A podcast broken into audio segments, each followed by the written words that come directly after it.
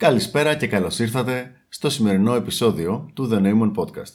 Είμαι ο Νοήμων και σήμερα έχουμε μαζί μας guest, τον Άνιμους, ο οποίος ήρθε για να συζητήσουμε ένα πολύ ενδιαφέρον θεματάκι, το οποίο είναι το εξής. Για πες μας. Τρόπους για να καταλάβεις αν μια κοπέλα σε γουστάρει. Θέλουμε λοιπόν να δούμε κάποιο συγκεκριμένο τρόπο πώς μπορούμε να καταλάβουμε αν μια κοπέλα γουστάρει, αν είναι σε φάση που να ψήνεται να γίνει κάτι μεταξύ μας ή όχι. Η απάντηση δεν είναι τόσο δύσκολη. Υπάρχει ένας τρόπος να καταλάβεις με πολύ μεγάλη σιγουριά ή τουλάχιστον με πολύ μεγάλο δείκτη σιγουριάς το αν όντως ψήνεται μια κοπελίτσα. Και αυτό στα αγγλικά λέγεται compliance. Ποια είναι η μετάφραση στα ελληνικά? Ενδοτικότητα νομίζω είναι το compliance. Ενδοτικότητα, δεν ξέρω τη λέξη, με έπιασες εδώ πέρα. Λοιπόν, το πόσο κάνει αυτά που της λες και αυτά που προτείνεις. Δηλαδή, λες ας κάνουμε αυτό, λέει ναι. Ας κάνουμε το άλλο, λέει ναι. Δηλαδή, κατά πόσο σε ακολουθεί σε μεγάλο βαθμό σε αυτά που έχεις πει ότι θες να γίνουν. Οπότε λοιπόν, αν εσύ προσπαθείς να κατευθύνεις την όλη κατάσταση προς κάπου, πάμε να πιούμε ένα ποτό και σου λέει ναι. Ας βγούμε την Παρασκευή και σου λέει ναι. Αν κάποια στιγμή δεν μπορεί, σου λέει δεν μπορώ εκείνη τη μέρα, αλλά προτείνει κάτι άλλο για σε ένα πολύ κοντινό και εύλογο χρονικό περιθώριο.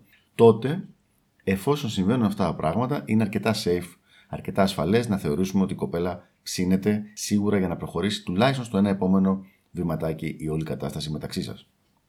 Προσοχή λοιπόν όμως, αυτό δεν σημαίνει ότι αν κάτι δεν θέλει δεν θα στο πει. Δηλαδή, αν της πεις πάμε να δούμε μια συναυλία heavy metal και αυτή δεν της αρέσει καθόλου το heavy metal, θα πει θα προτιμούσα να μην πάμε εκεί. Αλλά το default, το στάνταρ είναι να σου πει ναι. Όχι, πρέπει να σχολιάζω κάτι δηλαδή, κάτι έτσι μετά. Καλό θα ήταν να σχολιάσεις κάτι. Λοιπόν, ωραία. Πώς θα ξεχωρίσεις εάν σου λέει όχι επειδή δεν γουστάρει ή αν θέλει να κάνει το τεστάκι της και το παιχνιδάκι της κτλ. Πολύ καλή φάση αυτό. Κοίταξε, υπάρχει ένας κανόνας που είχα διαβάσει από κάποια βιβλία πολύ καλών παιχτών, που λέει ότι η γυναίκα είναι πάρα πολύ εύκολο να βγει μαζί σου άμα θέλει να βγει μαζί σου και στο κάνει απίστευτα δύσκολο άμα δεν ψήνεται να βγει. Άρα, αν θέλει, θα κανονίσει. Θα πει ναι. Είναι δική σου δουλειά να κάνεις εύκολα τα logistics, έτσι ώστε να μην σκαλώσεις σε λεπτομέρειες όπως έχουμε πει στο παρελθόν, δηλαδή σε χρήματα, σε αποστάσεις και τέτοια. Αλλά συνήθως ξέρεις τι, αυτά λύνονται με το να κανονίσεις κάτι που να είναι σχετικά κοντά στην έδρα της, μιλώντας τώρα για πρώτη φορά έτσι, και το οποίο να μην έχει μεγάλο κόστος. Δηλαδή, αν πεις, αν ας πούμε το κορίτσι μένει κάπου κέντρο Αθήνα και της πεις πάμε στο Μοναστηράκι για μπύρες, όπου είναι και εύκολο γεωγραφικά και οικονομικό, δεν νομίζω ότι θα υπάρχει πρόβλημα πέρα από το να βρείτε την κοινή μέρα που να σας βολεύει και τους δύο. Τώρα, αν εσύ το παρακάνεις και τις μέρες της εξεταστικής της, της πεις, ενώ δίνει τη Δευτέρα, της πεις πάμε Κυριακή βράδυ, οκ, μπορεί να φας ένα όχι, αλλά αν μάθεις τα logistics, δεν θα χρειάζεται, υπάρχει άλλο πρόβλημα. Mm-hmm. Δεν νομίζω δηλαδή ότι το τεστάκι γίνεται στο συνήθως στο να βγούμε, να μην βγούμε, γιατί οι κοπέλες καταλαβαίνουν ότι τα τεστάκια γίνονται face to face, όταν σε έχει απέναντί της. Αν η κοπέλα συνήθως σου λέει όχι στην πρόταση του να βγούμε, κάτι παίζει και δεν θέλει να βγει, και πάλι με την εξαίρεση ότι μπορείς να τα έχεις κάνει τελείως χάλια στο θέμα των logistics, παιδί μου. Αλλά αν προσέξεις τα τρία που πάμε, δηλαδή να μην έχει πέσει σε φάση εξεταστικής ή κάτι τέτοιο, να μην προτείνεις κάτι πολύ ακριβό που να φοβάται ότι μπορεί να χρειαστεί να πληρώσει πολλά λεφτά και να είναι σχετικά κοντά στην έδρα της, με αυτά θα είσαι ok. Δεν χρειάζεται κάτι παραπέρα. Πιο σημαντικό θεωρώ κάτι άλλο. Όταν μια κοπέλα πια αρχίζει να κάνει compliance αυτά που της λες, δηλαδή λέει ναι, είναι καλή στιγμή να σταματάμε να κάνουμε game εμείς. Δηλαδή τα διάφορα qualifications, να κάνουμε πολλά πειράγματα, να τρέχουμε attraction δηλαδή πράγματα που είναι φτιαγμένα για να αυξήσουν το attraction, ενώ πια έχει γίνει η δουλειά. Και ξέρεις, μου έχει συμβεί αυτό από την άλλη μεριά. Δηλαδή, κοπέλα που μου έκανε τέτοια παιχνίδια και βγήκαμε, άρχισε να γίνεται κάποιο σκηνικό, κάποια φασώματα και τέτοια, και αυτή συνεχίζει μετά. Και την κοίταζα σαν χαζό. Κάποια στιγμή την έπιασα, της λέω, έλα να σου πω, είμαστε σε άλλη φάση. Ναι, πρέπει να έχει λίγο πλάκα. Αυτή τη στιγμή δεν χρειάζεται να κάνεις αυτό που κάνεις. Be normal, ας πούμε. Το κάναμε το άλλο το παιχνίδι. Κέρδισες, λέω, εδώ είμαι. Το γύρισα και έτσι ότι κέρδισε που είμαι εδώ πέρα. Λοιπόν, το attraction, θα μου πεις το κόβουμε το attraction μετά. Ναι, αυτό είναι το θέμα. Ναι. Όχι, αλλά θα γίνεται απλά με τον τρόπο με τον οποίο θα κάνεις handle εσύ τα διάφορα C-test στη διάρκεια του interaction. Ναι, οπότε μετά απλά άμα δεις ότι η κοπέλα κάνει πολύ comply, απλά συνεχίζεις το escalation. Ναι, απλά συνεχίζεις το escalation. Προχωράς κανονικότατα, φροντίζεις να μην κάνεις και μια μεγάλη βλακιά, γίνεσαι, δεν γίνεσαι boring, βαρετός, αλλά γίνεσαι συντηρητικός στις κινήσεις σου, γιατί δεν υπάρχει λόγος να ρισκάρεις κάτι το οποίο δουλεύει και προχωράει, ναι, και το ανεβάζεις. Δηλαδή, αντί να κάνεις υπερβολικά γρήγορο το escalation, το κάνεις γρήγορο, ναι, απλά. Και το προχωράς. Υπάρχουν τώρα. Μισό λεπτό. Ναι, πες. Αναφέρεσαι μέχρι στιγμής στο compliance, το αν λέει ναι για να βγείτε, ας πούμε. Τα παραδείγματά σου ήταν εκεί. Προφανώς τεστάρεις το compliance με πάρα πολλούς τρόπους, ναι, σε πάρα πολλά μικρό πράγματα. Mm-hmm. Αυτό δεν είναι ένα spiral που θα πρέπει να ξεκινήσει από κάτι πολύ μικρό και σιγά σιγά να αυξήσεις? Ναι, υπάρχει το escalation ladder εδώ πέρα, το οποίο πρέπει να είναι μικρό-μικρό και να λέει συνέχεια ναι σε αυτό το πράγμα. Το escalation, by the way, δεν εννοώ το physical escalation, ναι, μιλάω για verbal escalation και leadership escalation. Οπότε μπορείς στην αρχή να της πεις να βγείτε. Κανονίζεται να βγείτε Παρασκευή, έτσι. Όπως έχω πει και σε προηγούμενα επεισόδια και έχω πει και στα σεμινάρια, την πρώτη φορά που θα κανονίσεις για να βρεθείς με την κοπέλα, εγώ προτείνω να είμαστε λίγο διαλλακτικοί.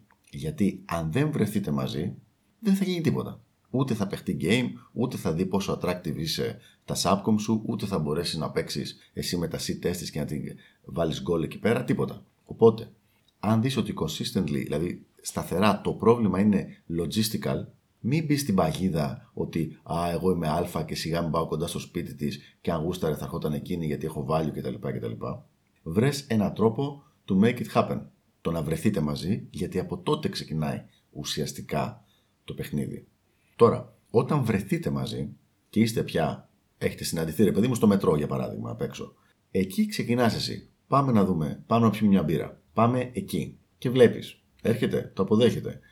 Όταν μπείτε μέσα, έλα να κάτσουμε εδώ πέρα. Κάθεστε εκεί, το αποδέχεται. Της λες, δεν σε ακούω από εδώ, έλα κάτσε δίπλα μου. Και αυτό βλέπεις σαν compliance. Όσο δηλαδή συνεχίζεται αυτό το πραγματάκι, σημαίνει ότι η κοπελίτσα ψήνεται. Κάποια στιγμή υπάρχει περίπτωση, επειδή ο καθένας τρέχει το δικό του πράγμα στο μυαλό του, η κοπέλα τσινήσει σε ένα σημείο. Αυτό δεν σημαίνει απαραίτητα όχι, σημαίνει όχι ακόμα. Ή μπορεί να κάνεις μεγάλο βήμα. Ναι, αυτό. Λες, όπα, ήταν ένα μεγάλο βήμα. Είχε δίκιο, έκανες απαραίτητα βλακεία? Όχι. Απλά εσύ έχεις τα δικά σου expectations, αυτή έχει τα δικά της expectations, τα οποία δεν είναι και καθόλου συνειδητά, είναι όπως της έρθει εκείνη τη στιγμή στο μυαλό. Δηλαδή, μπορεί να ψινότανε full, ρε παιδί μου, και επειδή την αγκάλιασες λίγο πιο γρήγορα από την ώρα που περίμενε, ναι, να δεις ότι τσινάει. Ναι, είναι σαν να έχεις ένα γατάκι απέναντί σου, το οποίο θέλεις να το ταΐσεις, αλλά φοβάται λίγο. Οπότε πρέπει συνεχώς να κάνεις μικροβηματάκια για να νιώσει άνετα και να σε ακούει και να έρθει κοντά σου και να τρώει το φαγητό που του δίνεις κτλ. Είναι πάρα πολύ κοντά σε αυτό, ναι.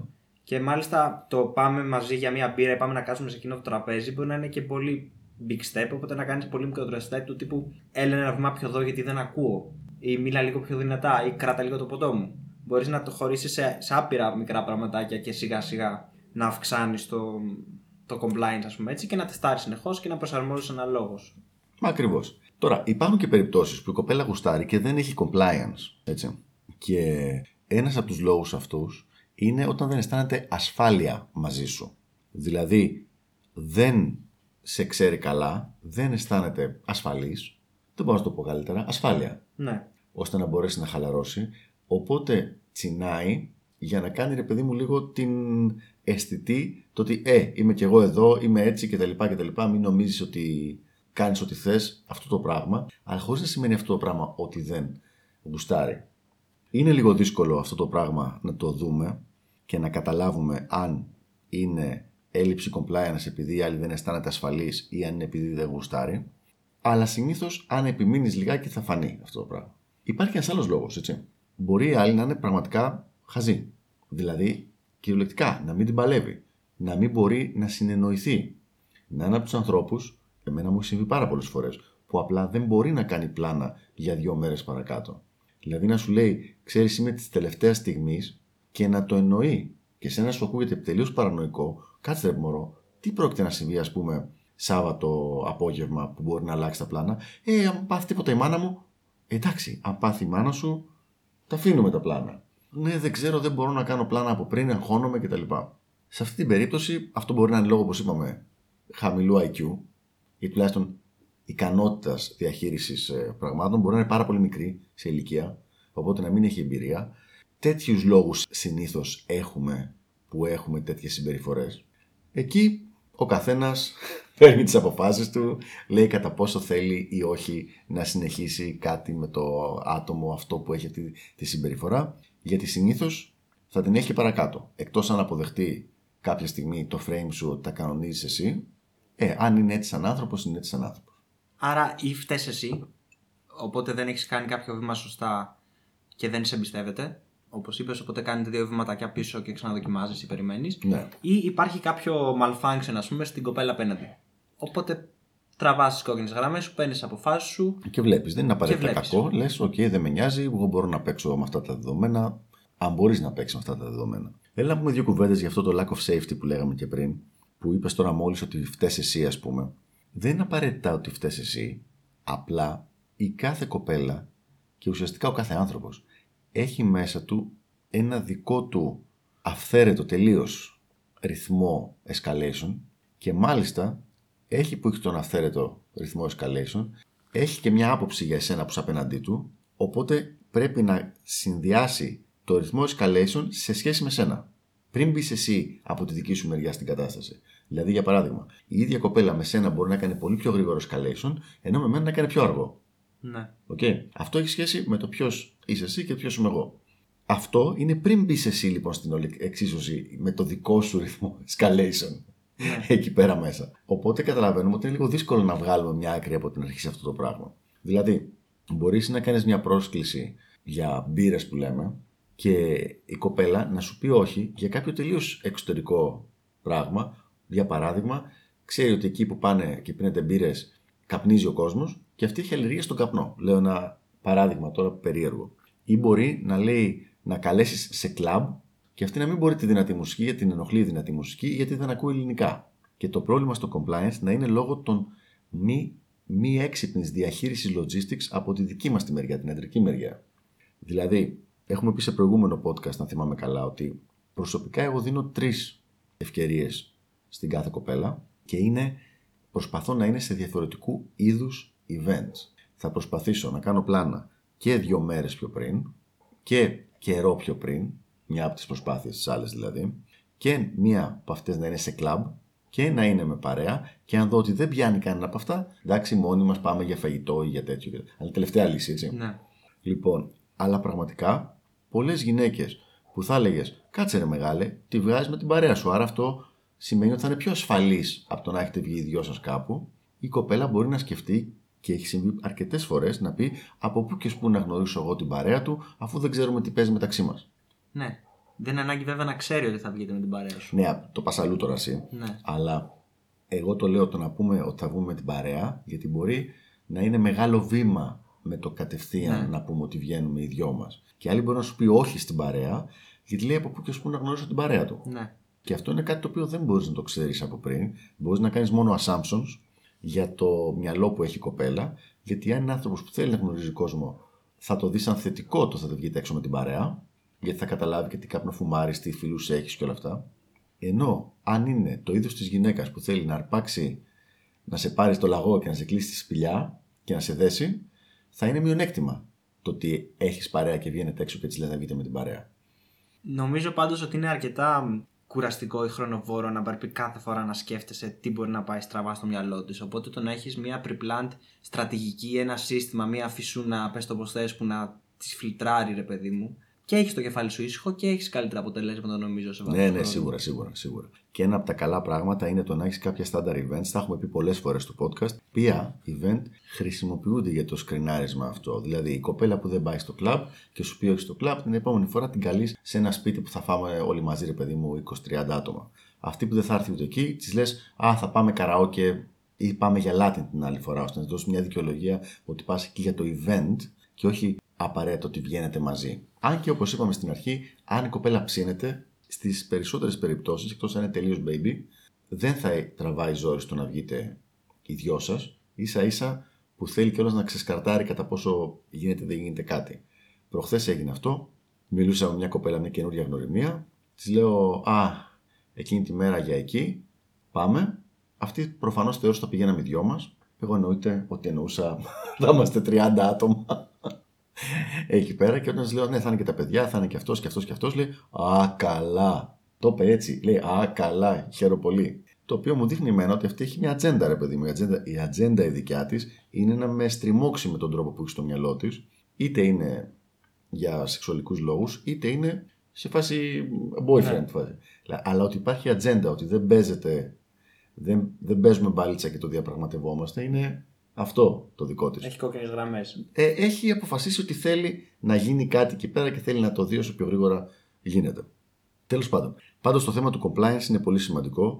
Και πιο σημαντικό είναι το, και πολύ beginner mistake, είναι κάποιος ο οποίος μαθαίνει game τώρα και μαθαίνει τα σίτες, τα διάφορα κόλπα και αυτά, ενώ η κοπέλα κάνει comply, να συνεχίζει τέτοιες χαζομάρες. Γιατί μετά πραγματικά περνάει ως ακαλυμπράριστος και ότι δεν στροφάρει. Στην αρχή, ιστοριούλα και τελειώνουμε, γιατί νομίζω ότι είπαμε αρκετά γι' αυτό.